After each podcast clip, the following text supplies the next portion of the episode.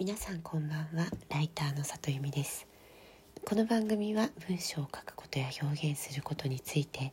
毎晩23時にお届けしている深夜のラブレターです。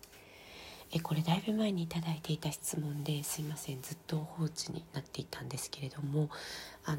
放置になっていたというより、まずっと考えていたんですけれどもこうフリーランスでライターをやってていく時にねどんな性格の人が向きますかっていう質問だったんですよ。で今までまあフリーランスで、やっていくにはっていうのはこのラジオでも何度でも話してるんですけれどもちょっと初めて自分のことを振り返ってみたんですが、えー、私自身ってすごく明るい性格だと思うし、えー、すごくあのポジティブな性格だと思うんです。だから何かあった時にあの、まあ、できないことはないだろうっていつも思うんです。なのでまあ、うん、これがあの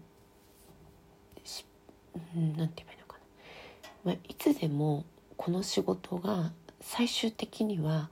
着地する着地させるっていうところに対するこう自分への信頼感っていうのはなんだかんだあるなっていうふうに思うんですよね。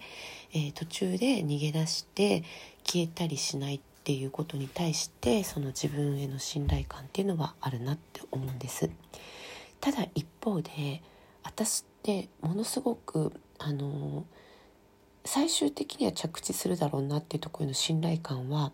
あるんですが基本的に常に失敗した時にどうしようっていうことを考えているんですよ。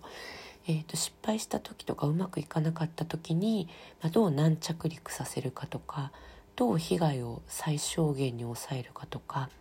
まあ、そういうことをすごく考えてるなというふうに思います。でこれって何なんだろうって思ってたんですけど今日実は今私実家にいましてあの父が亡くなって一周期なので、えー、実家に法要に帰ってきてるんですけれどもうちの父は私のソフトテニスの指導者だったんですけれどもあの父のなんかこう本に囲まれててああって思ったことがあったのはやっぱりあの負けた時のことをすごくよく考えてる人だったなって思うんですよね父がね。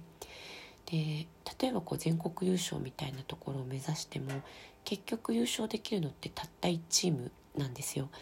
でみんなが目指してるのに1チームしか勝てないってことはそれ以外は必ず負けるわけですよね。でってことは負ける方が大多数であってじゃあ負けた時に何が手元に残るのか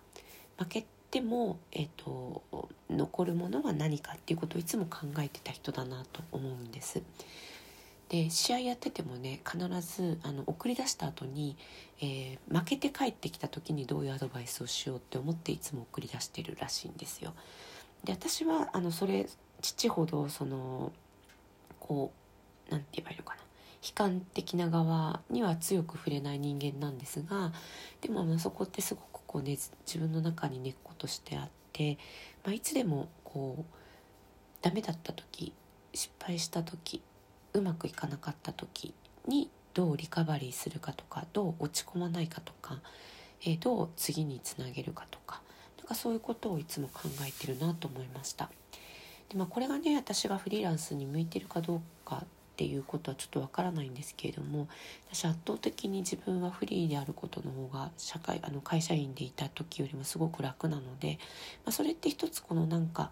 すごく楽観的な部分とでも一方ですごくあの悲観的な部分を常に持ちながら、えー、まあまあ失敗するよね大体のことはって思いながら、えー、やっているっていうのもあるのかなと思いました。だからまあ大体失敗するんで失敗した上でこうどう軟着陸させるか